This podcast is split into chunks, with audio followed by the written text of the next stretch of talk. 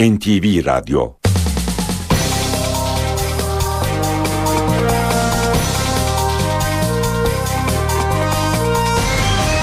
İşe giderken Mutlu sabahlar. Ben Aynur Altunkaş. Bugün 26 Nisan Cuma işe giderkenle karşınızdayız. Saat 9'a kadar Türkiye ve dünya gündemindeki gelişmeleri, gazete manşetlerini, piyasa verilerini, spor haberlerini, yol ve hava durumlarını aktaracağız. Önce gündemin öne çıkan başlıklarına bakalım.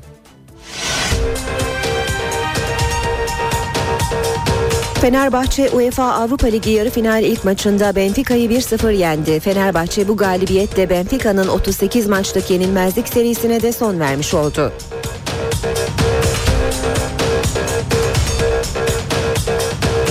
Fenerbahçe'nin galibiyetinin ardından başta İstanbul olmak üzere birçok ilde gece geç saatlere kadar kutlama yapıldı.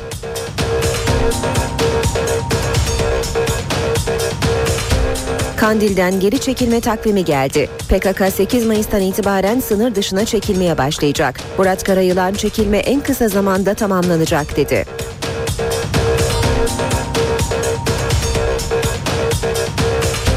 Meclis Genel Kurulu'nda Kandil'den gelen açıklamalar tartışmalara neden oldu. Önce AK Parti ve MHP sıraları karşı karşıya geldi. Ardından da CHP ile BDP Grup Başkan Vekilleri tartıştı.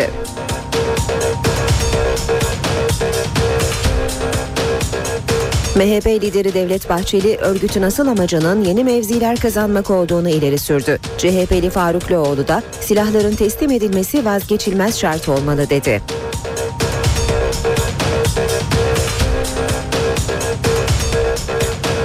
Çekilme süreci Milli Güvenlik Kurulu toplantısının ana gündem maddesiydi. Bildiride ilave tedbirler değerlendirildi, terörle mücadele sürecek denildi.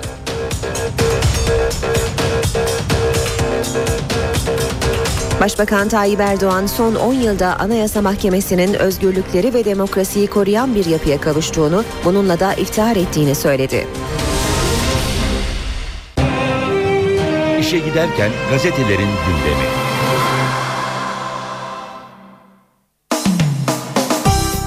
Bugün gazetelerin başlıkları ortak. PKK'dan gelen çekilme takvimi açıklaması ve Fenerbahçe'nin Benfica'yı 1-0 mağlup ederek finale bir adım daha yaklaşması tüm gazetelerde ortak başlıklar. Vatanda silahlarıyla çekilecekler manşeti var. Karayılan PKK'nın 8 Mayıs'tan itibaren silahlarıyla birlikte Kuzey Irak'a çekileceğini ve Türkiye'deki yasal adımları bekleyeceklerini açıkladı. Kara yılan PKK'nın hiçbir çatışmaya mahal vermeyecek şekilde ve öteden beri kullandığı güzergahları kullanarak çekileceğini belirtti. Yasal düzenleme yapılmadığı için silahsız çekilmenin mümkün olmadığını söyledi. Kara yılan silah bırakma için 3 aşama tamamlanmalı dedi ve ekledi. İlk aşama çekilmeydi, ikinci aşama Kürtlere eşit haklar verecek yeni anayasa, üçüncüsü Öcalan'ın da özgürleşeceği normalleşmeye dönemi. Vatanın sür manşeti gidiyoruz Amsterdam'a. Fenerbahçe 36 maçtır yenilmeyen Benfica'yı devirdi. Avrupa Ligi'nde final için avantaj yakaladı. Fenerbahçeliler dün gece Kadıköy'ü gidiyoruz Amsterdam'a marşıyla inletti. Kanarya Portekiz'in yenilmez armadası Benfica'yı sahadan sildi. Cristian'ın penaltıyı sol direğe nişanladığı maçta Kaytın ve Sov'un şutu direkten döndü. 1-0'ın rövanşı 2 Mayıs'ta yarı finalin diğer maçında Basel evinde Chelsea'ye 2-1 1 yenildi. Geçiyoruz Milliyet gazetesine 8 Mayıs'ta sınır dışına diyor Milliyet manşette süreçte en önemli aşamaya gelindi. PKK 12 gün sonra çekileceğini açıkladı. Kandil'deki tarihi basın açıklamasında PKK kendi takvimini ilan etti. Karayılan 8 Mayıs'ta çekilmeye başlayacaklarını ancak silah bırakmanın henüz söz konusu olmadığını söyledi. Basın toplantısını izlemek için Kandil'e gelen gazeteciler Murat Karayılan'ın gecikmesi nedeniyle 5 saate yakın bekledi. Alana girmeden önce PKK'lılar herkesin üstünü didik didik aradı. Milliyetin sürmanşeti ise iki maç sonra kupa. Fenerbahçe 38 maçtır yenilmeyen Benfica'yı dize getirdi ve UEFA Avrupa Ligi finaline dev bir adım daha attı demiş Milliyet de haberinde. Hürriyette de manşette Kandil'de tamam başlığı var. 8 Mayıs'ta silahla çekiliyoruz. PKK'ların 8 Mayıs'tan itibaren silahlı bir şekilde kademeli olarak çekilmeye başlayacağını açıklayan Murat Karayılan'ın gidecekleri Kuzey Irak'ın yönetiminden kendilerine anlayış göstermesini istediği belirtiliyor. Ve yine bir başka manşet final sana helal 1-0 UEFA Avrupa Ligi yarı finalinde Fenerbahçe bu sezon hiç kaybetmeyen Benfica'yı Kadıköy'de devirdi. Aykut Kocaman'ın Amsterdam'ı hak ediyoruz sözü de yine başlıkta dikkate e, dikkatimizi çekiyor. Sabahla devam edelim. Savaş değil, barış fetihtir manşeti var. Anayasa Mahkemesi Başkanı Haşim Kılıç'ın sözlerini manşete taşımış sabah. Bütün dinler ve inançlarda savaşı değil, barışı fetih olarak tanımlayan ortak kurallar var diyor Haşim Kılıç. Bu haberin altında görüyoruz PKK'nın çekilme açıklamasını 8 Mayıs'ta çekiliyor başlığıyla. Sürmanşet ise Amsterdam'a 90 dakika kaldı. Fenerbahçe UEFA Avrupa Ligi'ndeki yarı final ilk maçında 38 maçtır yenilmeyen Benfica'yı sahadan sildi deniyor ve rövanşında 2 Mayıs'ta Lizbon'da yapılacağı hatırlatılıyor. Geçelim Radikal gazetesine Radikal'de tartışmasız çekiliyorlar demiş e, manşette 8 Mayıs'ta çekilmenin başladığı ifade ediliyor. Eyüp Can'ın yazısını görüyoruz işte açıklamadaki 6 maddenin şifreleri başlığıyla Kara Yılan'ın ifadelerini etti. Yine de sıraladığı 6 maddenin şifreleri vardı. Üçüncü maddede Irak Kürdistan yönetiminden resmi statü istiyordu. Beşinci maddede PKK'nın boşalttığı yerlere korucuların yerleşmemesi isteği geliyordu. Murat Karayılan satır aralarında Öcalan'ın devlete güvenmesine güveniyoruz iması yaptı diyor Radikal haberinde. Devam edelim Cumhuriyet'le. Cumhuriyet'in e, manşeti Kandil'in planı silahlı. Çekilme 8 Mayıs'ta başlayacak. Yeni anayasa yapılmadan, Öcalan bırakılmadan silahlara veda yok, diyor Cumhuriyet haberinde. Partililer ne dedi diyerek gelen tepkileri sıralamış. CHP beklenen oldu Kandil otoriteymiş gibi yol haritası çizmiş. Barış istiyoruz ama bunu sindiremiyoruz silahsızlanma şart. Açıklaması geldi CHP'den MHP hükümetin ihanete varan politikalarıyla terör örgütü devlete denk hale getirildi özgürleşip bizi içeri atacaklar açıklamasını yaptı. AKP ise işin doğrusu yapılıyor. Bundan sonra silahların değil dost ellerin birbirini tutması konuşulacak konuşulacak görüşünde. Haşim Kılıç'ın açıklamalarına Cumhuriyet değer vermiş Silivri'de meydan okumayın başlığıyla Kılıç'tan CHP'ye eleştiri. Anayasa Mahkemesi Başkanı Haşim Kılıç mahkemenin kuruluş yıl dönümünde yaptığı konuşmada CHP'nin Silivri protestolarını eleştirdi. Kılıç anayasal hakların kullanılması yargıya meydan okumayı, onu tehdit etmeyi ve şiddete başvurma hakkını kimseye vermez dedi. Devam edelim e, basın özetlerine. Haber Türkiye bakalım. Haber Türk'te cesareti terörü bitirdi e, manşetini görüyoruz. Koşulsuz çekilme 8 Mayıs'ta başlıyor. Terörün sona ermesindeki en önemli faktör Başbakan Erdoğan'ın cesaret ve ısrarı olduğu çıkmaz yoldan dönmek isteyenlere devletin elini uzattırdı demiş Habertürk manşetinde. Artık yeni bir döneme girildi. Kandil'e giden yerli yabancı 50'den fazla gazeteciye konuşan Kara Yılan tarih konusunda en kısa sürede diyerek şöyle dedi. Türkiye'deki PKK'lılar gruplar halinde geri çekilmeye başlayacak.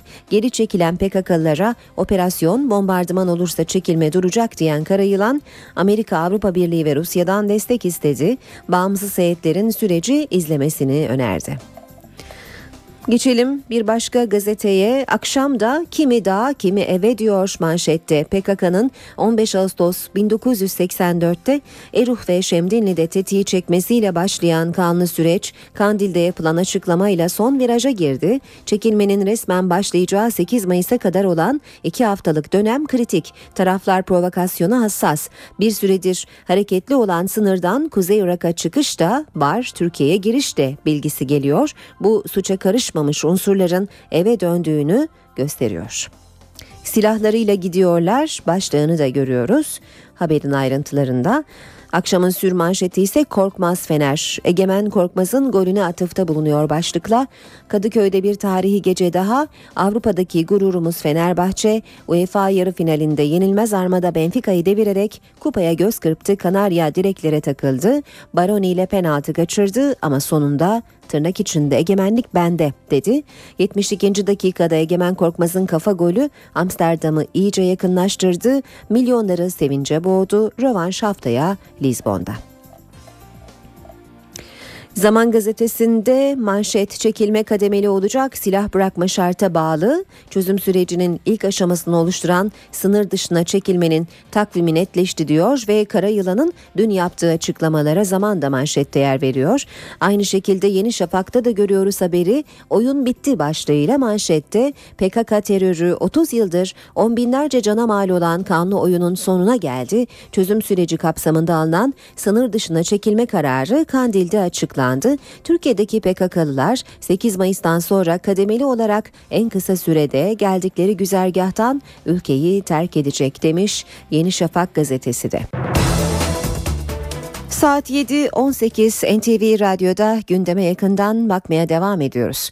Fenerbahçe UEFA Avrupa Ligi yarı final ilk maçında Benfica'yı 1-0 yenerek finale gitmek için avantaj yakaladı. Kadıköy'de bir penaltı kaçıran 3 topu da direkten dönen Fenerbahçe'nin golünü 73, 72. E, dakikada Egemen attı. Fenerbahçe Teknik Direktörü Aykut Kocaman Benfica karşısında alınan 1-0'lık galibiyetle final için küçük bir avantaj yakaladıklarını söyledi. Kocaman Lizbon'da kendilerini çok zor bir rövanşın beklediğini de vurguladı. Bizim için ihtiyaç olan şey yani gol yememek tabii çok önemliydi. E, şimdi ikinci maç için çok daha daha büyük öneme e, sahip oldu ama bu turu geçmek önemli olan. Belki iki beraberlikti, belki birer galibiyetti maç öncesi ama bir şekilde turu geçmek ve finale gitmekti. E, bu adımı atarken ilk maçta e, gol yemeden atabilmek tabii önemliydi. Bunu başardık bugün.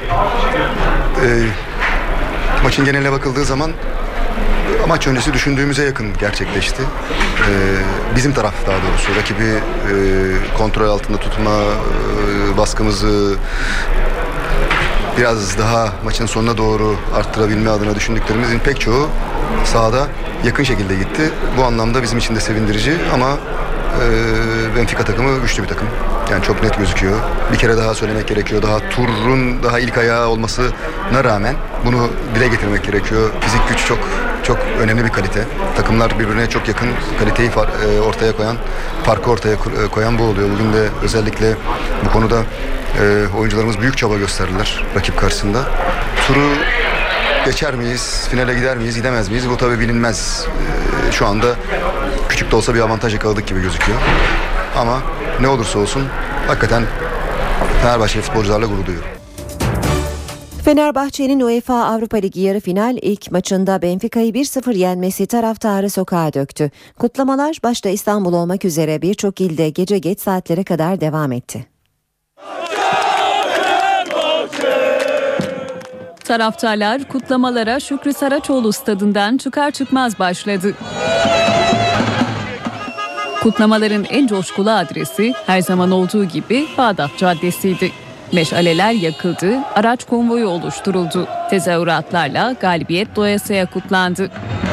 Mükemmel, mükemmel. Finale çıktığımız zaman daha güzel bir atmosfer olacak inşallah. Müthiş bir galibiyet. 1-0 iyi bir sonuç. İnşallah Amsterdam'a gidecek bu takım. Çok mutluyuz. Fenerbahçe'mizin arkasındayız. Güveniyoruz. Kupayı alacağız Amsterdam'ı da alacağız. Samandıra Cambartu tesislerinde de büyük sevinç vardı. Çok sayıda taraftar tesislerde takım otobüsünü kutlama yaparak bekledi. Sarı lacivertliler hem futbolculara hem de teknik direktör Aykut Kocaman'a sevgi gösterisinde bulundu.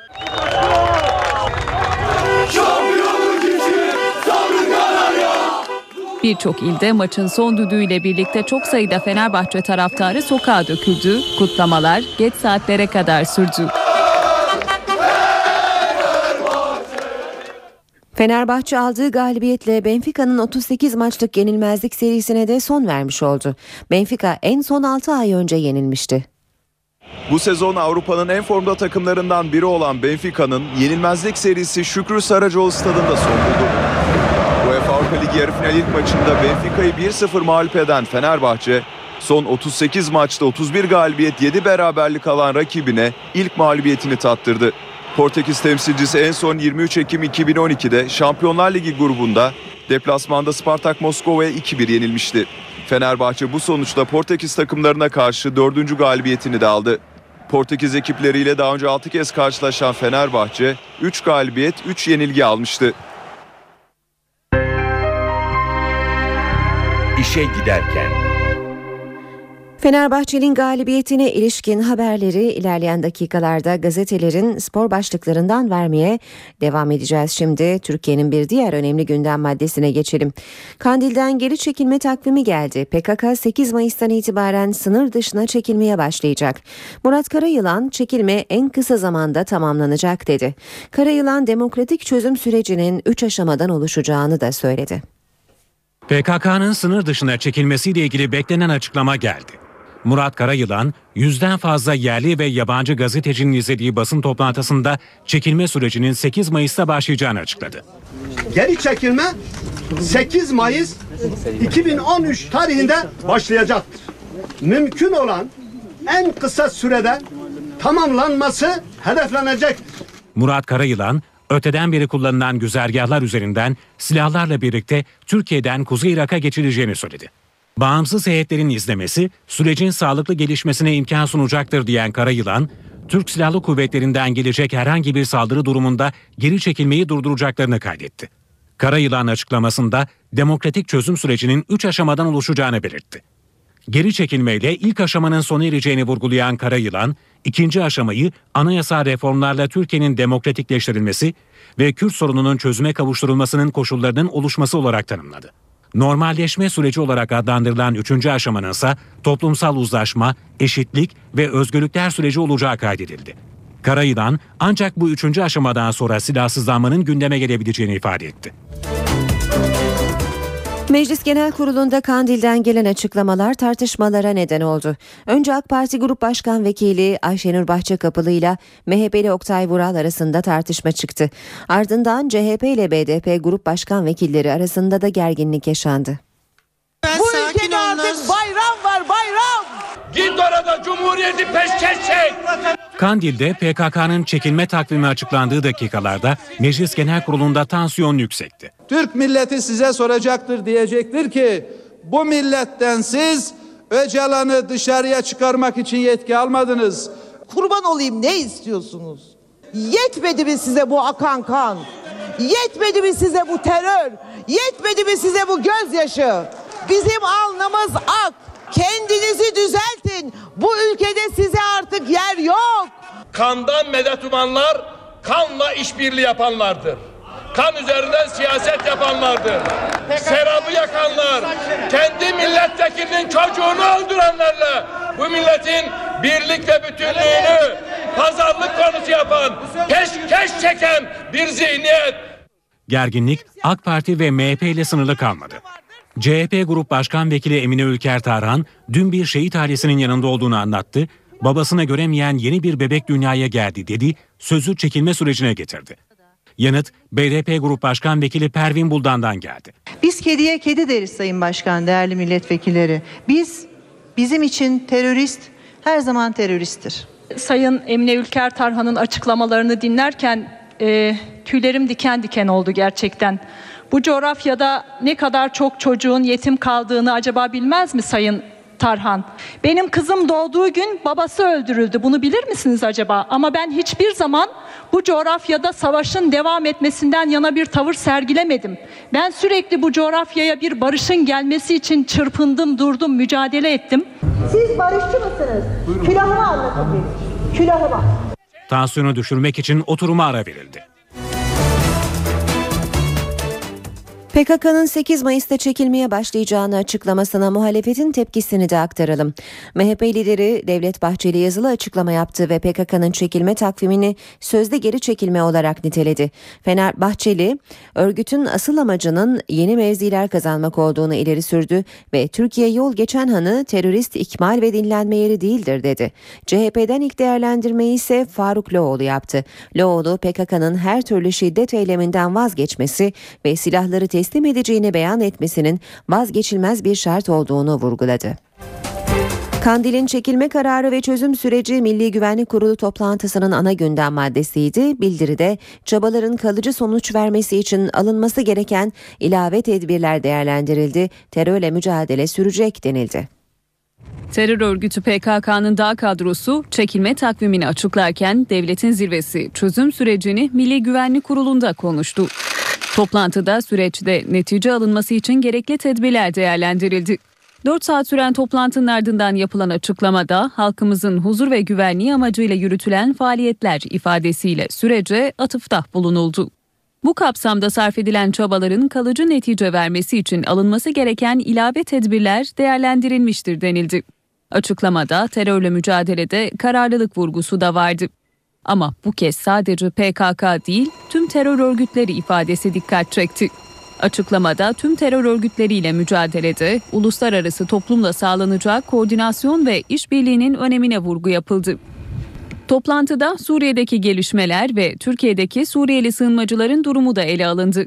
Irak'ta istikrarın sağlanmasına yönelik destek mesajının verildiği MGK bildirisinde Orta Doğu barış sürecinin de değerlendirildiği belirtildi. Kritik MGK'da sürpriz bir isim de vardı. Tarım Bakanı Mehdi Eker, kurul üyelerine Türkiye'nin arazi stoğuyla ilgili bilgi verdi. Kandil'den yapılan açıklamaya yurt dışından ilk tepki Beyaz Saray'dan geldi. Avrupa Birliği de kararı yeni bir adım olarak niteledi. Beyaz Saray'dan yapılan açıklamada Başkan Obama'nın daha önce söylediği gibi Türkiye halkına 30 yıldan fazla bir süredir birçok acı veren bir mücadelenin barışçıl şekilde çözüm çabalarını alkışlıyoruz denildi. Avrupa Birliği de terör örgütü PKK'nın çekilme kararından memnun. Avrupa Birliği Genişleme Komiseri Stefan Füle'nin sözcüsü Peter Stano bu karar terörün sona ermesi ve Türkiye'nin tüm vatandaşlarına barış ve refah getirilmesi yolunda yeni bir adımdır değerlendirmesinde bulundu. Saat 7.30 olmak üzere işe giderken de birlikteyiz. Kısa bir aramız olacak ara vermeden önce gündemin başlıklarını hatırlatalım.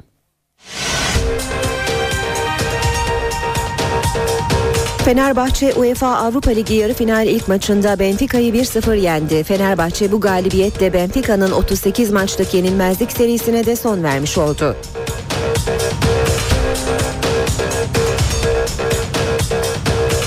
Fenerbahçe'nin galibiyetinin ardından başta İstanbul olmak üzere birçok ilde gece geç saatlere kadar kutlama yapıldı.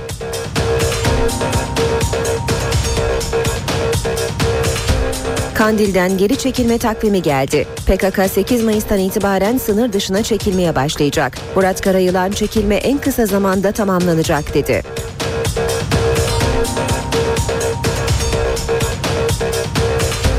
Meclis Genel Kurulu'nda Kandil'den gelen açıklamalar tartışmalara neden oldu. Önce AK Parti ve MHP sıraları karşı karşıya geldi. Ardından da CHP ile BDP Grup Başkan Vekilleri tartıştı.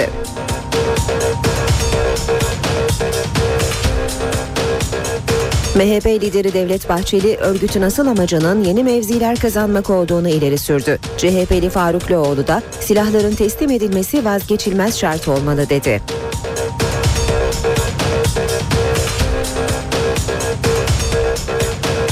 Çekilme süreci Milli Güvenlik Kurulu toplantısının ana gündem maddesiydi. Bildiride ilave tedbirler değerlendirildi, terörle mücadele sürecek denildi.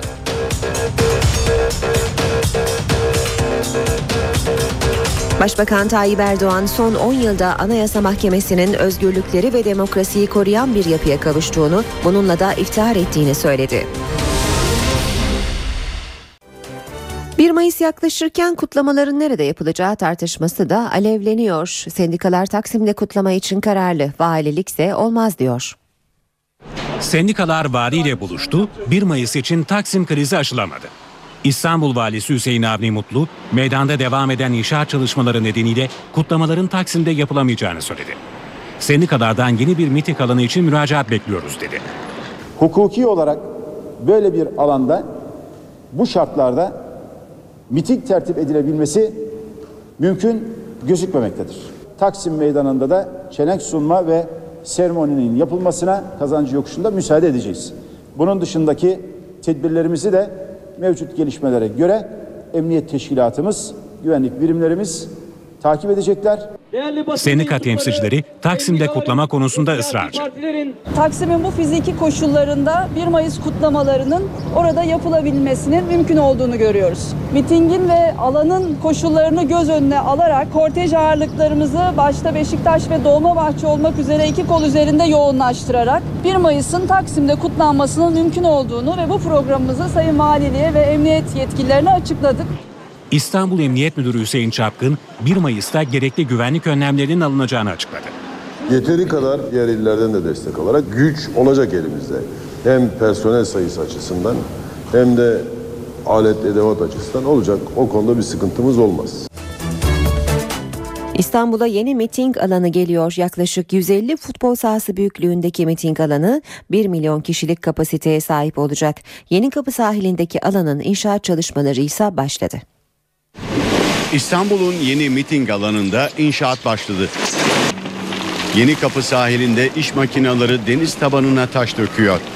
300 gün sürecek ilk etabın ardından doldurma işlemi başlayacak. Yeni Kapı sahiline inşa edilen miting alanı yaklaşık 150 futbol sahası büyüklüğünde olacak. Alan sadece mitinglere değil, fuar, konser gibi organizasyonlara da ev sahipliği yapacak. Miting alanı 1 milyon kişi kapasiteli olacak. Meydanın yarısından fazlası yeşillendirilecek. 3000 araçlık otopark bulunacak. Çevre halkı alanda düzenlenecek büyük etkinliklerin denizi kirletmesinden endişeli. Kirlilik ya şimdi mesela atıyorum bir yapılan mitingden sonra olan kirliliği siz düşünün deniz kirliliğini. Haksız mıyım? Bayraktır, flamadır, su şişesi, kağıt, çöp vesaire bunlar. İstanbul'a yakışan e, büyük bir miting alanı olsun ama İstanbul sahili gibi zor muhafaza edilen, bakımı zor olan, e, insanların pek kıymetini bilmediği bir e, mekana yapılmasına e, doğru bulmuyorum. Meydanın altına yaklaşık 2,5 milyon kişinin atık suyunun arıtılacağı ileri biyolojik arıtma tesisi kurulacak.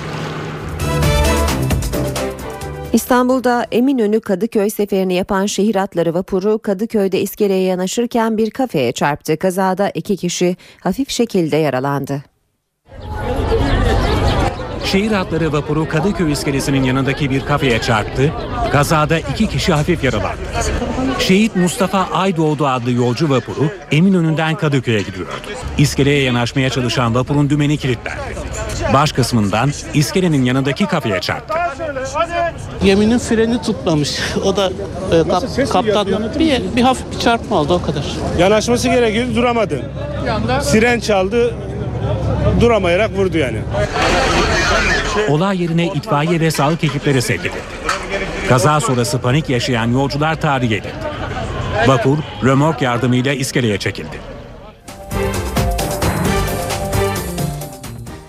Dünyada obezite giderek yaygınlaşıyor. Türkiye'de ise nüfusun yaklaşık %17'si obeziteyle mücadele ediyor.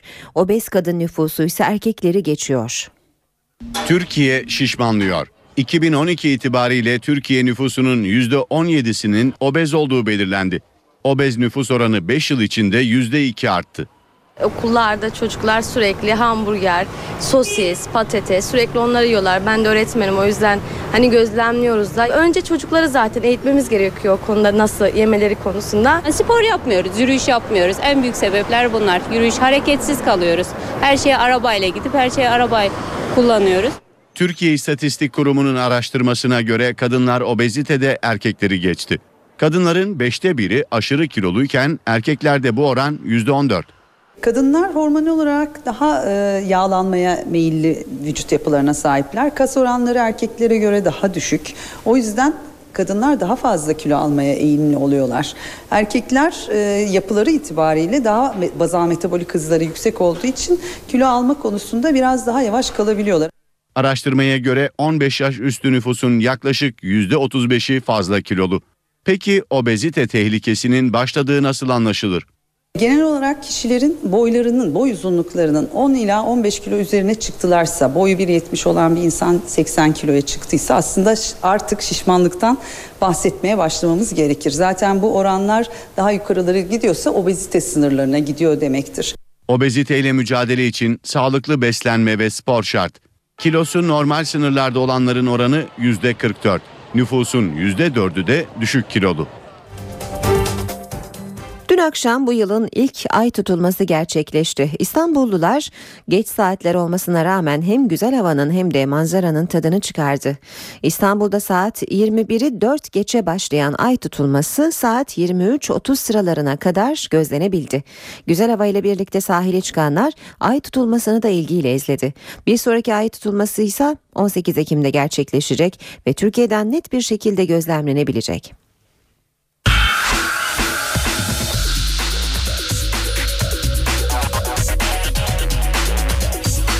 Spor sayfaları.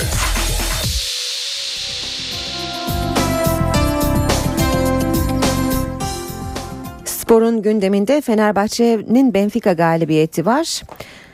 Habertürk Spor'da gidiyoruz Amsterdam'a başlığını görüyoruz. Direklere vura vura şanssızlığı kıra kıra gidiyoruz Amsterdam'a başlığı atılmış.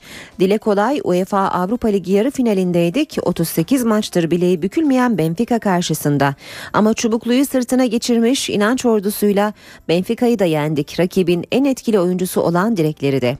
Allah'ım ne maçtı. İlk yarıda önce Sov'un kafa şutunda ardından Christian'ın penaltı atışında direkleri dövdük. Ama ne moralimizi bozduk ne de oyunumuzu. İkinci yarı başında bu kez Kayt'ın vuruşunda kaleciyi geçtik. Yine direklerin inadını geçemedik.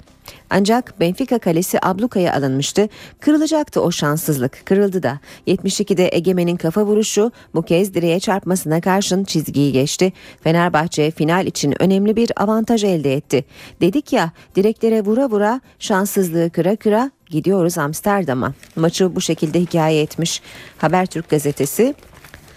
Rövanşın da 2 Mayıs'ta olduğunu hatırlatıyor. Bir diğer haberle devam edelim. Habertürk'ten istemiyorum. Hilbert'in kalması isteniyor ama başkan 200 bin euroluk alacağının bile faizini talep eden Alman isme soğuk bakıyor. Beşiktaş'ta sözleşmesi sona erecek. Başarılı Sabek yıllık 1,3 milyon euro istiyor. Futbol komitesi 800 bin euro öneriyor ama asıl sorun Fikret Orman'ın alacağım yok imzası da vermeyen Hilbert'in sergilediği tutuma kızması. Hürriyetle devam edelim spor haberlerine. Okuyacağımız ilk haberin başlığı Gidiyoruz Amsterdam'a. Habertürk'le aynı başlığı atmış Hürriyet'te. Fenerbahçe önce direkleri sonra Benfica'yı devirdi. 2 Mayıs'taki rövanş öncesi avantajı eline geçirdi. UEFA Avrupa Ligi finaline bir adım daha yaklaştı. Egemen Korkmaz atar, Fener yener. Sezon başında Beşiktaş'tan Fenerbahçe'ye gelen Egemen Korkmaz, yeni takımında iki golünü de Avrupa kupalarında attı. Bu sezon deplasmanda oynanan AL Limassol ve dün geceki Benfica maçlarında fileleri havalandıran milli oyuncunun gol attığı karşılaşmaları Fenerbahçe 1-0 kazandı. Direkler olmasa 4 olurdu. Çeyrek finaldeki Lazio maçında iki defa direkleri döven Fenerbahçe, Benfica önünde de aynı şanssızlığı yaşadı. Portekiz ekibini ise son 5 maçta 8. defa direkler kurtardı. Devam ediyoruz hürriyetten aktarmaya. %51 bize döndü. Aykut Kocaman final için büyük bir avantaj yakaladıklarını söyledi. Güzel bir skor elde ettik dedi. Fenerbahçe Teknik Direktörü Kocaman maçtan önce Benfica'nın bir adım önde olduğunu söylemiştim. Şimdi bu galibiyetle şansın %51 bizim tarafımıza geçtiğini söyleyebilirim dedi.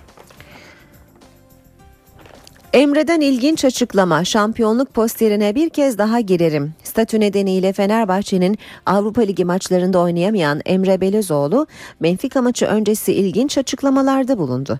Galatasaray'da oynarken kazandıkları UEFA Kupası finalinde de cezası nedeniyle oynayamayan Emre, NTV Spor'a ben oynayamadan genelde posterlere katılıyorum öyle bir özelliğim var diye espri yaptı. Osmanlı mesajı diyor bir diğer başlıkta Hürriyet, Volkan Demirel takım olarak UEFA kupasını Türkiye'ye getirmeye kilitlendiklerini söyledi. Fenerbahçeli kaleci, yenilmeyen bizi küçük gören bir takımı yendik. Bizlerin neler yapabileceği Osmanlı'dan bu yana zaten görülmüştür. Bir kez daha gösterdik dedi. Devam edelim yine Hürriyet'ten aktarmaya. Pota'da derbi günü Fenerbahçe Galatasaray. Kadınlar Basketbol Ligi Playoff Final Serisi ikinci maçında iki ezeli rakip bugün saat 20'de Ülker Arena'da karşılaşacak. Maç Fenerbahçe televizyonundan canlı olarak yayınlanacak. Beşiktaş yeni sezonda Feda 2'yi çekecek. Kemer sıkmaya devam. 2013-2014'ün transfer bütçesi 10 milyon euro. Beşiktaş feda politikasını gelecek sezonda sürdürecek. Futbolcu maaşları için 25 milyon euro ayıracak olan siyah beyazlılar yeni transfer bütçesini ise sadece 1 milyon euro arttırdı. Muhteşem gece başlığı yine hürriyette. Fenerbahçelilerin kutlamasında merkez her zaman olduğu gibi yine Bağdat Caddesi'ydi diyerek kutlamalardan görüntülere yer veriyor gazete. Milliyet gazetesiyle devam edelim. Önce Fenerbahçe haberleri aktaracağız. Tribünlerden bir fotoğraf var. Fly High to Glory yazıyordu dün e, tribünlerde. E, e, taraftar e, şova ilişkin e, açıklamaları ve fotoğrafları da görüyoruz. UEFA Avrupa Ligi yarı finalinde Benfica'yı da yıkan Fenerbahçe Amsterdam'daki finale bir adım daha yaklaştı. Diyor Milliyet gazetesi Devam edelim yine Fenerbahçe'den haberler aktarmaya. Aykut Kocaman'ın açıklamaları. Gurur duyuyorum. Başlığıyla yer almış. Aykut Kocaman gol yemeden kazanarak tur için küçük de olsa bir avantaj yakaladıklarını dile getirdi. Bu takımla gurur duyuyorum. Amsterdam'daki final için Lizbon'a giderken umutlarımızı biraz daha arttırdık dedi. Kamuoyu tanıyamadı. UEFA Avrupa Ligi'nde skora göre pozisyon alabilen bir takım olduklarına dikkat çeken Aykut Kocaman, Fenerbahçe'de 3 senedir antrenörlük yapıyorum. Futbolcularım beni tanıdılar ama maalesef kamuoyu tanıyamadı dedi. Milliyetten haberlere devam ediyoruz. Hoca inanılmazdı. Dirk Kuyt, Aykut Kocaman'a teşekkür etti. Taktik olarak takımı hazırlama yöntemleri inanılmazdı. Maçtan 3 gün önce rakibi çalışmaya başladık ve sahaya çıkmadan önce Benfica hakkında her şeyi biliyorduk dedi. Milliyetten aktarmaya devam edelim. Dünyaya pas verdiler. Denizli Emniyet Müdürlüğü'nün başlattığı Hayata Pas Ver projesi UEFA'nın dikkatini çekti. UEFA'nın ve Dünya Sağlık Örgütü'nün dikkatini çekti. Türkiye Futbol Federasyonu projeyi Türkiye'ye yaymak için harekete geçti. Hürriyetten haberler aktarmaya devam ediyoruz. Aslan seriyi bozmadı. Beko Basketbol Ligi'nin lideri Galatasaray Medical Park güçlü rakibi Banvit'i de devirdi. Üst üste 15. galibiyetini aldı. Zirvedeki yerini koruyan sarı kırmızılı takımda Arroyo 18 sayı, Ersin 14, Cenk de 11 sayıyla zaferin mimarı olduğu deniyor haberin ayrıntılarında. Ve son olarak da Sabah gazetesine bakacağız. Sabahın spor sayfalarından Geliyoruz Amsterdam e, başlıklı haberle başlayalım. Fenerbahçe Benfica maçından büyük fotoğraflar yer alıyor. Fenerbahçe Kadıköy'de bir destan daha yazdı ve UEFA Avrupa Ligi'ne dev bir adım attı deniyor. Aykut Kocaman'ın gururluyum sözü yine e, başlıkta dikkati çekiyor. Tribünlerde yazan Fly High to Glory, zafere uç e, ifadesini de görüyoruz yine başlıklarda. Muslera'nın fiyatı var diyor sabah bir başka haberde. Uruguaylı kalecinin Galatasaray'la yolları ayrılıyor mu? Barça ve Premier Lig ekiplerinin peşinde olduğu Muslera'nın Galatasaray kariyeri iki yılla sınırlı kalabilir. Muslera için e, değerlendirmeleri görüyoruz bugün Sabah gazetesinin spor sayfalarında. NTV Radyo Herkese yeniden günaydın. Ben Aynur Altunkaş. İşe giderken de birazdan Gökhan Abur'la hava durumunu konuşacağız. Önce gündemin başlıklarını hatırlatalım.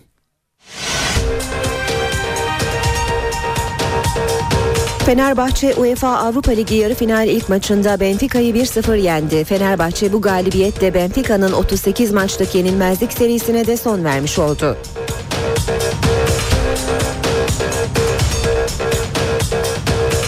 Fenerbahçe'nin galibiyetinin ardından başta İstanbul olmak üzere birçok ilde gece geç saatlere kadar kutlama yapıldı.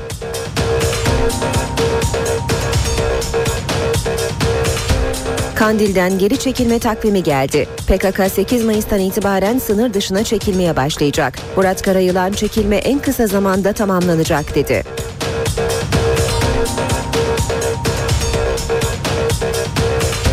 Meclis Genel Kurulu'nda Kandil'den gelen açıklamalar tartışmalara neden oldu. Önce AK Parti ve MHP sıraları karşı karşıya geldi, ardından da CHP ile BDP Grup Başkan Vekilleri tartıştı.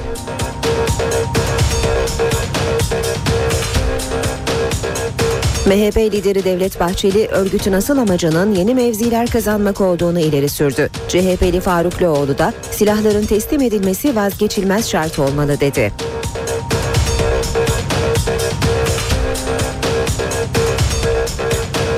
Çekilme süreci Milli Güvenlik Kurulu toplantısının ana gündem maddesiydi. Bildiride ilave tedbirler değerlendirildi, terörle mücadele sürecek denildi.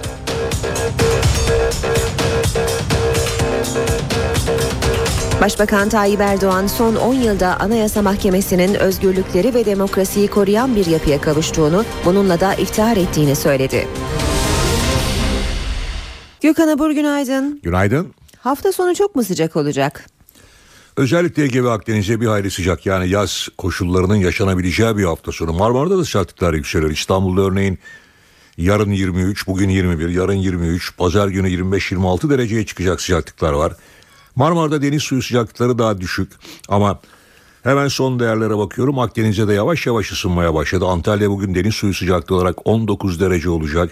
Kuşadası 17, Bodrum'da deniz suyu sıcaklığı 18 yani Ege'de ve Akdeniz'de olanlar rahat bir şekilde deniz Denize girebilirler. girebilirler.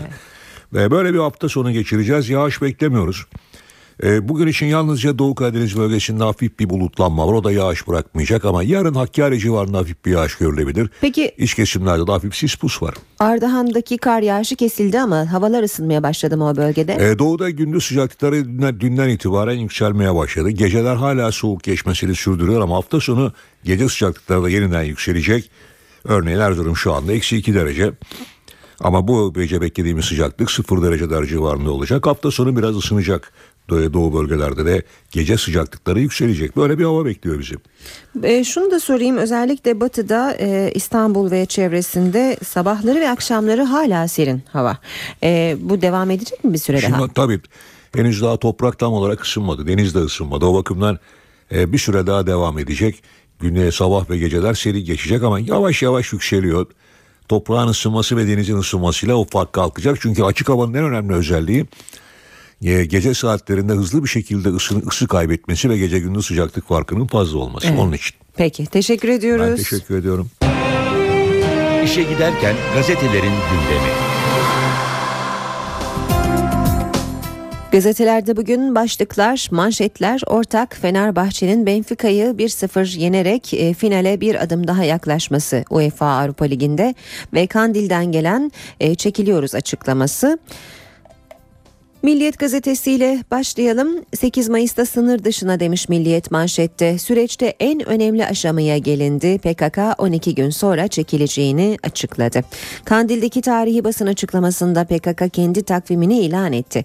Kara Yılan 8 Mayıs'ta çekilmeye başlayacaklarını ancak silah bırakmanın henüz söz konusu olmadığını söyledi.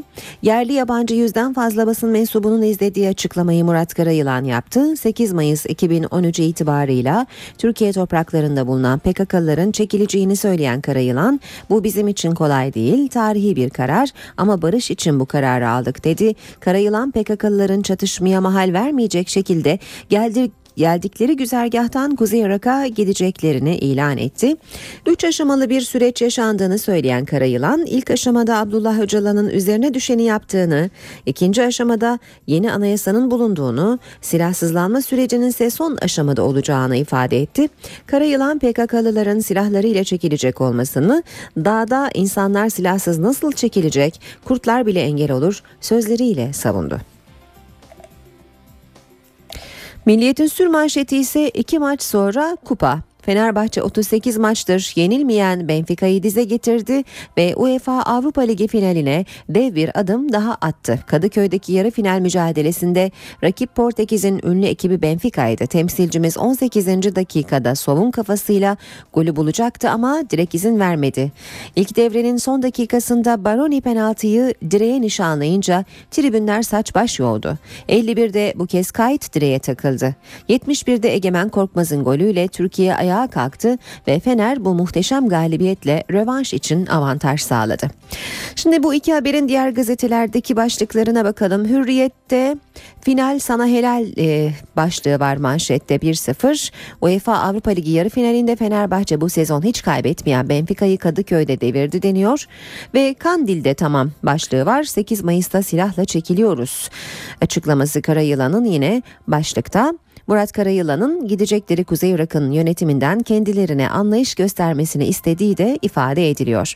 Vatan gazetesinde manşet silahlarıyla çekilecekler. Karayılan PKK'nın 8 Mayıs'tan itibaren silahlarıyla birlikte Kuzey Irak'a çekileceğini ve Türkiye'deki yasal adımları bekleyeceklerini açıkladı. Sür manşetse gidiyoruz Amsterdam'a. Fenerbahçe'nin 36 maçları yenilmeyen Benfica'yı devirdiği ve avantaj için e, final için avantaj yakaladığını yazıyor Vatan Gazetesi. Cumhuriyet'in manşeti de vatanınkiyle benzer. Kandil'in planı silahlı. Çekilme 8 Mayıs'ta başlayacak. Yeni anayasa yapılmadan Öcalan bırakılmadan silahlara veda yok. Haberin üst başlığı. Radikal gazetesi tartışmasız çekiliyorlar başlığıyla vermiş haberi ve çekilmenin 8 Mayıs'ta başlayacağı ifade ediliyor. Murat Karayılan'ın Kandil'de PKK'nın çekilme sürecine ilişkin planı 6 maddede açıkladı. Çekilme gruplar halinde gizlilik içinde ve en kısa sürede tamamlanacak denmiş haberde. Yine e, devam edelim bu başlıklara. Akşam gazetesi de kimi dağa kimi eve diyor manşette. PKK'nın 15 Ağustos'ta 1984'te Eruh ve Şemdinli'de tetiği çekmesiyle başlayan kanlı sürecin Kandil'de yapılan açıklamayla son viraja girdiği ifade ediliyor. Akşamın sür manşeti ise Korkmaz Fener Kadıköy'de e, Fenerbahçe'nin Benfica'yı Egemen Korkmaz'ın kafa golüyle 1-0 yenişine atıfta bulunuyor. Haberin başlığı tekrarlayalım Korkmaz Fener.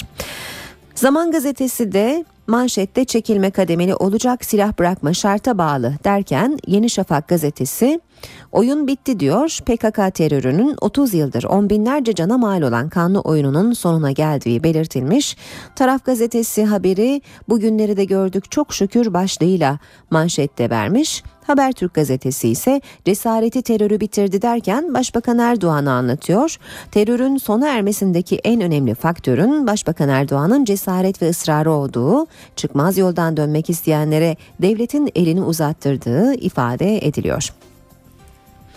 Geçelim gazetelerden diğer haberlere vaktimiz el verdiğince okuyalım. Milliyet gazetesine bakalım yeniden radyasyonun ve zehrin ortasındaki hayatlar. Rusya'daki Mayak nükleer tesisinde bugüne kadar 50'ye yakın kaza oldu. Bugün e, önce hatırlatalım bugün Çernobil faciasının yıl dönümü. Bölgedeki ırmağın kıyısında radyasyon seviyesi normalin 150 katı. Denbayev ailesi nehrin yakınında yaşıyor. Hastalıklarını gösteren çanta dolusu belge var ama gidecek başka yerleri yok. Çernobil'in 26. yıl dönümüne atıfta bulunarak e, bir başka e, başlıkta Milliyet Çernobil'e ilk girenler hastaneye varamadı diyor. E, o güne dönüyor haber canlıları tahliye edip santrali temizleyen tasfiye memurlarının %90'ı bugün engelli. Şumenko ilk giren 6 itfaiyeci hastaneye bile varamadı bize özel kıyafet verilmedi demiş o günü yaşayanlardan biri. Devam ediyoruz. Hürriyet gazetesine bakalım. Hürriyet'ten aktaracağımız bir başka başlık. Yargı intikama alet edilemez. Anayasa Mahkemesi'nin 51. kuruluş yıl dönümü töreninde Başkan Haşim Kılıç önemli mesajlar verdi. Nefret söylemini bırakıp barışçı çözümleri konuşmalıyız. Yeni anayasada tek kırmızı çizgi insanlık onuru olmalıdır. İşgal ettiği makam ne olursa olsun kimsenin suç işleme imtiyazı yok dedi Haşim Kılıç. Cumhuriyet gazetesinde de Kılıç'tan CHP'ye eleştiri başlığını görüyoruz. Silivri'de meydan okumayın. Anayasa Mahkemesi Başkanı mahkemenin kuruluş yıl dönümünde yaptığı konuşmada CHP'nin Silivri protestolarını eleştirirken anayasal hakların kullanılması yargıya meydan okumayı, onu tehdit etmeyi ve şiddete başvurma hakkını kimseye vermez e, dedi. Habertürk gazetesine bakalım şimdi de Habertürk'ten aktaracağımız bir e, diğer başlık Taksim için çelenk izni. İstanbul valisi 1 Mayıs'ta Taksim'de çelenk ve anmaya izin verileceğini söyledi. Mitinge karşı çıktı.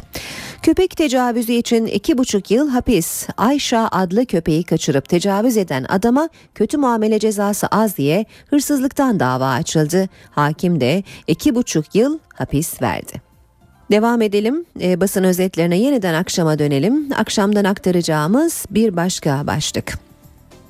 8 bin Müslümanı öldürdük, üzgünüz. Srebrenica katliamının 18. yılında Sırplar özür diledi. Sırbistan Cumhurbaşkanı Tomislav Nikolic, Bosna'da ulusal kanala röportaj verdi. Aşırı sağcı lider 1995'te 8 bin Müslüman erkeğin öldürüldüğü olay için soykırım demedi ama Sırbistan'ın Srebrenica'da işlediği suç için diz çöküp af diliyorum ifadesini kullandı. Sabah gazetesinde Haşim Kılıç'ın açıklamaları manşette savaş değil barış fetihtir. Haşim Kılıç'ın bütün dinler ve inançlarda savaşı değil barışı fetih olarak tanımlayan ortak kurallar var deniyor.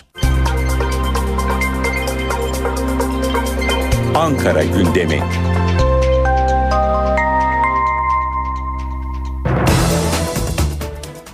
İşe giderkenin bu bölümünde başkent gündemini alacağız. Karşımızda NTV Ankara muhabiri Miray Aktağ Uluç var. Miray günaydın. Günaydın Aynur. Kandil'den gelen açıklamalarla başlayalım. E, Karayılı'nın açıklamaları Ankara'da nasıl yankı buldu Miray? Ee, Aynur e, Karayılı'nın açıklamalarına aslında muhalefet partilerinden tepki vardı. MHP lideri Devlet Bahçeli bir yazılı açıklama yaptı dün ve PKK'nın çekilme takvimini sözde geri çekilme olarak niteledi. Bahçeli örgütün asıl amacının yeni mevziler kazanmak olduğunu ileri sürdü ve Türkiye yol geçen hanı terörist ikmal ve dinlenme yeri değildir ifadelerini kullandı. Cumhuriyet Halk Partisi'nde açılma e, açı, e, geri çekilme açıklaması yapıldığı sırada MYK toplantısı devam ediyordu ve o MYK bittikten sonra Cumhuriyet Halk Partisi Genel Başkan Yardımcısı Faruk Loğlu ilk açıklamayı yaptı.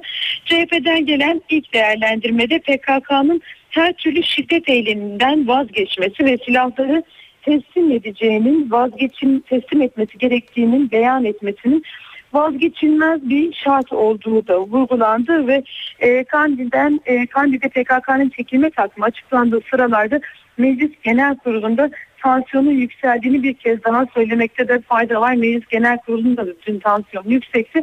Kuşkusuz bugün bu tepkiler devam edecek. Siyasiler çekilmeye ilişkin e, değerlendirmelerini bugün de basın mensuplarıyla paylaşacaklar aynı. Peki bugün takip edeceğiniz diğer gündem başlıklarını da alalım senden. Evet e, dediğimiz gibi en önemli gündem maddemiz e, çekilme olacak. Buna ilişkin değerlendirmeyi takip edeceğiz ama başkentte haftanın son iş gününde rutin gündemin sakin olduğunu söyleyebiliriz. Cumhurbaşkanı Abdullah Gül'ün bugün e, kabulleri var. Kuzey Kıbrıs Türk Cumhuriyeti Meclis Başkanı Hasan Bozay ve Yeni Zelanda Savunma Bakanı Jonathan Coleman'la görüşecek. Başbakan İstanbul'da onun İstanbul'da katılacağı programlar olacak. CHP lideri Kemal Kılıçdaroğlu bugün Ankara'da ancak resmi bir programı yok. Meclis Adalet Komisyonu Başkanı Ahmet İlmaya Anayasa Mahkemesi panelinde bir konuşma yapacak ve Türkiye Büyük Millet Meclisi'nde bazı milletvekillerinin basın toplantıları var. Kim bu milletvekilleri? Cumhuriyet Halk Partisi'nden Faik Öztürk ve Atilla Kartlı, AK Parti Kütahya Milletvekili İdris Van, bu basın toplantılarında bugün takip edeceğiz ve dediğimiz gibi çekilme başlığıyla ilgili yapılacak açıklamaları da yine an ve an aktaracağız Aynur. Teşekkür ediyoruz Miray kolay gelsin.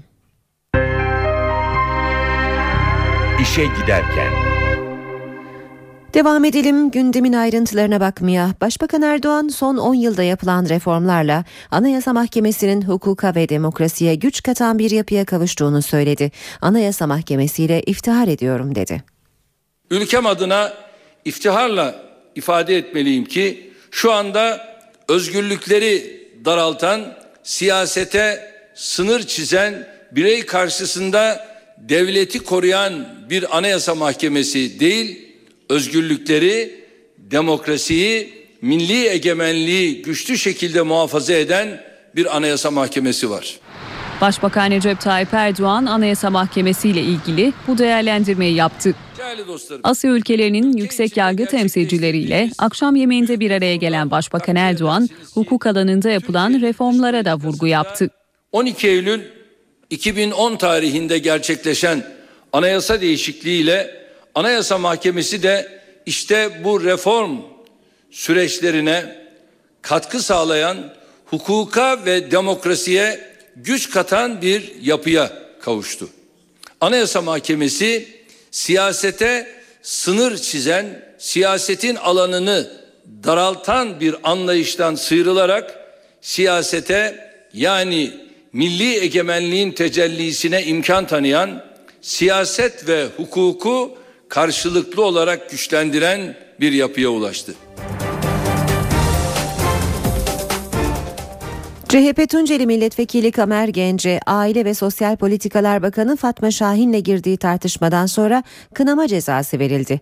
Meclis Genel Kurulu'ndaki tartışmadan sonra Genç salondan ayrıldı. Başka bir CHP'li vekil Mevlüt Aslanoğlu Fatma Şahin'den Kamer Genç adına özür diledi. Atatürk kelimesini almak sizi çok mu rahatsız ediyor? Acaba Atatürk bu cumhuriyeti kurmasaydı siz şimdi hangi devletin vatandaşıydınız ve o makamda oturacak mıydınız? Eğer zaten otursaydınız hangi tarikat mensubu bir kitlenin bilmem kaçıncı harımı durumuna düşerdiniz? Türkiye Cumhuriyeti'nde Aile ve Sosyal Politikalar Bakanı olan birine kaç eşli olabileceğini soracak kadar hadsiz ve terbiyesizdir. İnsanların fikri neyse zikri de odur. Meclis Genel Kurulu'nda CHP'li Kamer Genç de Aile ve Sosyal Politikalar Bakanı Fatma Şahin karşı karşıya geldi. Tartışmayı Kamer Genç'in Şahin'in yazdığı makalede Atatürk'e yer vermemesini eleştirmesi başlattı. Sizinle bu çatı altında, altında olmaktan da bütün büyük bir utanç duyduğumu ifade etmek istiyorum. Haddinizi bilin. Lütfen ağzınızdan çıkan da kulağınız duysun Sayın Genç. Meclis Başkan Vekili Güldal Mumcu ara vererek tansiyonu düşürmeye çalıştı. Mumcu aranın ardından Kamer Genç için disiplin işlemi başlattı. Bu salonda adı Kamer Genç olan bir kişi var.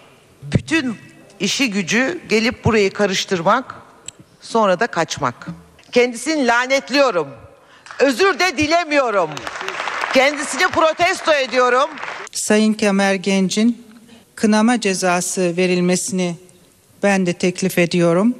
Sayın Kamer Gence kınama cezası verilmesini oylarınıza sunuyorum. Kabul edenler, kabul etmeyenler kabul edilmiştir. Genel kurul salonundan ayrılan Kamer Genç adına sözlü savunmayı CHP İstanbul Milletvekili Mevlüt Aslanoğlu yaptı, özür diledi. Herkesten özür diliyorum Sayın Kamer Genç adına. AK Partili 20 kadın milletvekili ise genel kurul çalışmaları devam ederken basın toplantısı düzenleyerek Kamer Genç'i protesto etti. Piyasalara bakacağız. BIST 100 endeksi 163 puan artarak %0,19 oranında değer kazandı ve 84.943 puandan kapandı. Bu sabah dolar 1.80, euro 2.35'ten işlem görüyor. Euro dolar 1.30, dolar yen 99 düzeyinde. Altının onsu 1474 dolar kapalı çarşıda külçe altının gramı 87 lira. Cumhuriyet altını 587, çeyrek altın 146 liradan işlem görüyor. Brent petrolün varil fiyatı 103 dolar. Fenerbahçe UEFA Avrupa Ligi yarı final ilk maçında Benfica'yı 1-0 yendi. Fenerbahçe bu galibiyetle Benfica'nın 38 maçlık yenilmezlik serisine de son vermiş oldu.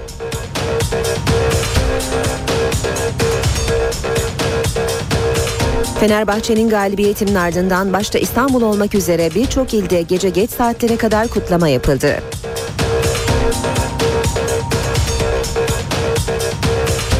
Kandil'den geri çekilme takvimi geldi. PKK 8 Mayıs'tan itibaren sınır dışına çekilmeye başlayacak. Murat Karayılan çekilme en kısa zamanda tamamlanacak dedi.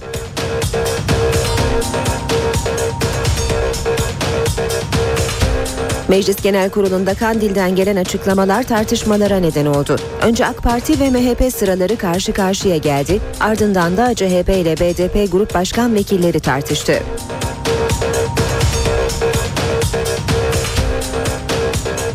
MHP lideri Devlet Bahçeli örgütün asıl amacının yeni mevziler kazanmak olduğunu ileri sürdü. CHP'li Faruk Loğlu da silahların teslim edilmesi vazgeçilmez şart olmalı dedi.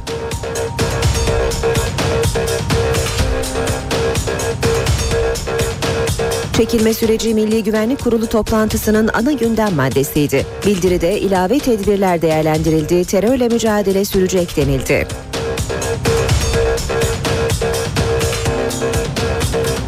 Başbakan Tayyip Erdoğan son 10 yılda Anayasa Mahkemesi'nin özgürlükleri ve demokrasiyi koruyan bir yapıya kavuştuğunu, bununla da iftihar ettiğini söyledi.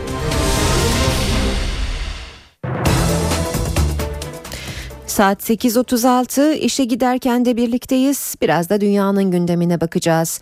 Almanya'daki neonazi cinayetlerinde devletin ihmali olup olmadığı tartışılıyor. İç istihbaratla görevli Almanya'daki Anayasayı Koruma Dairesi cinayetlerle ilgili olarak öz eleştiri yaptı. İhmalleri olduğunu ima etti. Almanya'da neonazi cinayetleriyle ilgili olarak istihbarat görevini Anayasayı Koruma Dairesi yapıyor. Bu dairenin neonazi örgütlenmelerde muhbir kullandığı da söyleniyor. Türklere yönelik cinayetlerde uzun süre neonazilerden şüphe duyulmaması ihmal iddialarını artırıyor. Bu cinayet serisinden çıkarttığımız dersler var. Öncelikle Anayasayı Koruma Dairesi olarak daha şeffaf bir yapı oluşturmak istiyoruz.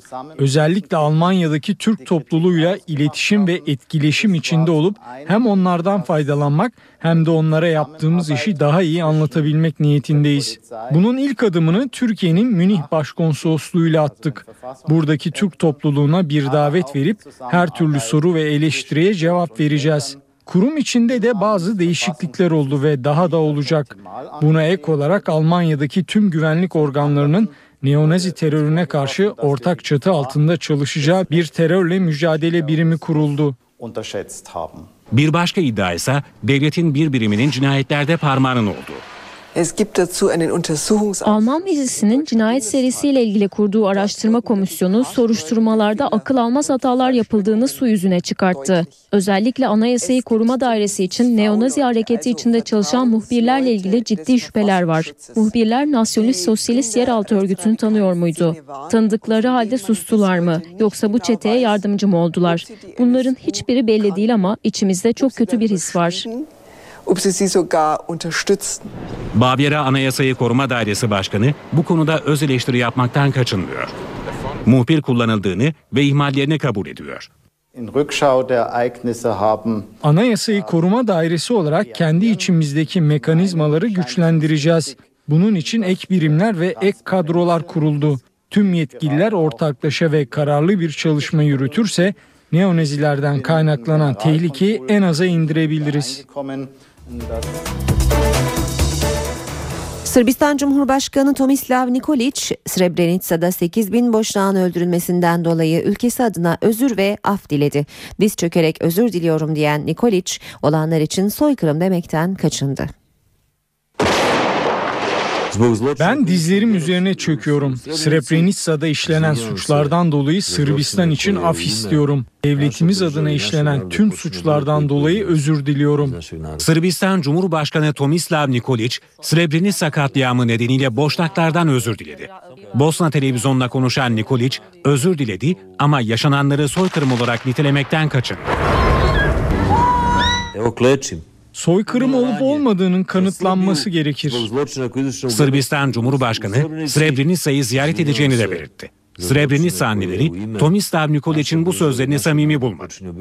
Eski Sırbistan Cumhurbaşkanı Boris Tadic de 2004'te Bosna Hersek halkından işlenmiş savaş suçlarından ötürü özür dilemişti. 1995'te Bosna Savaşı sırasında Srebrenica'da Sırp güçlerinin düzenlediği katliamda 8 bin Bosnalı Müslüman hayatını kaybetmişti. Bangladeş'te yıkılan 8 katlı binada ölenlerin sayısı 250'ye ulaştı. Binden fazla da yaralı var. Bangladeş'te zamana karşı yarış var. Başkent Dakka'da tekstil atölyelerinin de bulunduğu bir kompleksin yıkılmasının ardından kurtarma ekipleri ve gönüllüler enkaz altındakileri kurtarmaya çalışıyor. Bizi kurtar kardeşim. Sana yalvarıyorum. Yaşamak istiyorum. Burası çok acı veriyor. İki çocuğum var. Kurtulmayı bekleyenlerin yanı sıra enkazdan kurtulup yaşama dönenler de var. Binaya girmek istemedik ama yönetim bizi girmeye zorladı ve bir problem olmadığını söyledi. Sonra çalışmak için masama oturdum ve hemen bina yıkıldı. Masada sıkıştım. Kurtarma çalışmaları sabah akşam sürse de ölü sayısı artıyor. İlk önce bina sallandı. Çıkmaya çalıştığımızda kapıda duran adam bizi durdurdu ve bir şey olmadığını söyledi. Yüzlerce çalışanım içeride kaldı. Olay anında binada 2000 kişinin bulunduğu belirtiliyor. Binada çatlak olduğu yönündeki uyarıyı göz ardı ettiği belirtilen bina ve atölye sahipleri aranıyor. İçişleri Bakanı suçluların cezalandırılacağını açıklarken ülkede bir günlük yas ilan edildi. Bangladeş batılı firmalara ucuz maliyetle tekstil ürünleri sağlayan en önemli ülkelerden biri. Bazı uzmanlar yaşanan kazalarda maliyetleri ucuz tutmaya çalışan firmaların da suçlu olduğunu belirtiyor. Meksika'da öğretmenler ortalığı savaş alanına çevirdi. Eğitim reformunu protesto eden öğretmenler maske taktı, parti binalarını ateşe verdi. Eğitim reformuna karşı çıkan öğretmenler Guerrero eyaletini birbirine kattı. Göstericilerin hedefinde iktidar ve muhalefet partilerinin binalarıyla Eğitim Bakanlığı'nın şubesi vardı. Beş binanın camları kırıldı. Binaların içindeki eşyalar pencerelerden dışarı atıldı. Eğitim reformuyla işlerinden olmaktan korkan öğretmenler saldırdıkları binaları en sonunda ateşe verdi. Devlet Başkanı Peno Nieto'nun uygulamaya koymayı planladığı reformla eğitim sektöründeki yolsuzluk ve rüşvetin önüne geçilmesi hedefleniyor. Meksika yasalarındaki boşluklar nedeniyle öğretmenler halen görevlerini satabiliyor veya akrabalarına devredebiliyor. Boston'da maraton saldırısını düzenleyen Çeçen kardeşlerin bir sonraki adreslerinin New York olduğu ortaya çıktı. Johar ve Tamerlan Çarnayev kardeşler New York'un sembollerinden Times Meydanı'nda ellerindeki tüm patlayıcıları kullanmayı planlıyordu. Boston'daki maraton saldırısını düzenleyen Çeçen kardeşler New York'ta da bir saldırı hazırlığındaydı. Ev yapımı bombalarla Boston Maratonu'nu hedef alan Cuhar ve Tamerlan Çarneyev kardeşlerin New York'un sembollerinden Times Meydanı'na yönelik bir saldırı planı yaptığı ortaya çıktı. Açıklama New York Belediye Başkanı Michael Bloomberg'ten geldi. FBI'dan aldığımız bilgiye göre saldırgan Boston'ın ardından New York'ta da bir saldırı düzenleyeceklerini söylemiş. Buna göre iki kardeş New York'a gelerek ellerindeki tüm patlayıcıları Times Meydanı'nda patlatacakmış. Bu saldırıyı gerçekleştirmek için yeni patlayıcılar hazırlamışlar. Haber New York'ta endişeye neden oldu. Büyük bir şehir olduğu için New York teröristlerin hedefinde. Bu çok kaygı verici bir durum. Bu saldırganların yakalanmasına çok memnun oldum. Boston saldırıları ile ilgili yeni detaylar da ortaya çıkıyor. Çeçen kardeşlerin düdüklü tencere içine yerleştirdikleri bombaları oyuncak araba kumandasıyla infilak ettirdikleri belirlendi. İstihbarat yetkililerine göre Johar ve Tamerlan Çarneyev bomba yapmayı bir dergiden öğrendi. El-Kaide bağlantılı dergideki makalenin annenizin mutfağında nasıl bomba yapılır başlığı taşıdığı belirtiliyor. Polisle girdiği çatışmada öldürülen Tamerlan Çarneyev'in 2011'de Rusya'nın istihbaratı üzerine Amerikan Ulusal Terörle Mücadele Merkezi'nin listesine alındığı da ortaya çıktı. Ancak Çarneyev yakın takibe alınmadı. Amerika Birleşik Devletleri'nde dört eski başkan ve Barack Obama bir araya geldi. Barack Obama'dan önceki başkan George Bush adına kurulan kütüphanenin açılış töreninde duygu dolu anlar yaşandı. Barack Obama. Beyaz Saray'daki başkanlık koltuğuna oturan 5 isim bir araya geldi. President Bill Clinton. Amerikan Başkanı Barack Obama, eski başkan George W. Bush, babası George Bush, Bill Clinton ve Jimmy Carter, Teksas'taki bir kütüphanenin açılışına katıldı. George W. Bush'un adını taşıyan kütüphane için düzenlenen törende First Lady'ler de yer aldı. Törende konuşan Amerikan Başkanı Irak Savaşı ve 11 Eylül saldırısı döneminde ülkeye liderlik eden George W. Bush'tan övgü dolu sözlerle bahsetti. Bush'un lider yönüyle ilgili bildiğimiz çok şey var. Bu kütüphaneyi gezerken onun ne kadar güçlü biri olduğunu ve sıfır noktasında enkazda nasıl dik durduğunu bir kez daha hatırlayacaksınız. Duygu dolu bir konuşma yapan Bush da gözyaşlarını tutamadı. I dedicate this library with an unshakable faith in the future of our country. Bu kütüphaneye ülkenin sarsılmaz değerlerini adıyorum. Amerika gibi cesur bir ülkeye liderlik etmek bir onur. Ne kadar büyük güçlüklerle karşılaşsak da bu ülkeyi hep daha güzel günlerin beklediğine inanıyorum. Tanrı sizi korusun. Our nation's best days lie ahead. Teksas'taki Metodist Üniversitesi'nin kampüsünde yer alan kütüphanede Bush dönemi ve 11 Eylül saldırılarını anlatan bir bölüm bulunuyor.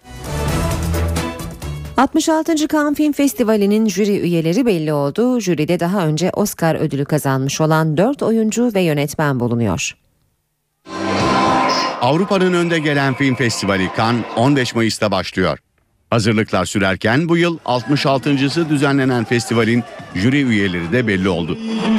Altın Palmiye ödüllerinin kime gideceğini belirleyecek jüriye Amerikalı ünlü yönetmen Steven Spielberg başkanlık edecek.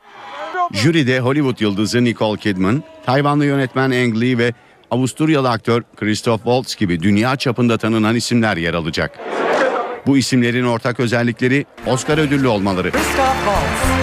Festivalde bu yıl 19 film büyük ödül Altın Palmiye için yarışacak. Bu yapımlar arasında Coen biraderlerin son filmi Inside Llewyn Davis ve Roman Polanski'nin son filmi La Venus à la Fureur de bulunuyor. Cannes, ünlü oyuncu Leonardo DiCaprio'nun başrolde yer aldığı The Great Gatsby isimli filmin gösterimiyle açılacak. 26 Mayıs'ta sona erecek olan festivalde Türk yönetmen Semih Kaplanoğlu kısa film jürisinde yer alacak. Bir hatırlatma yapalım. Cannes Film Festivali'nin 15 Mayıs'taki açılışıyla ödül töreni NTV'den de canlı yayınlanacak. Bu haberle işe giderken sona eriyor. Ben Aynur Altunkaş. Saat başında yeniden buluşmak üzere. Hoşçakalın. NTV Radyo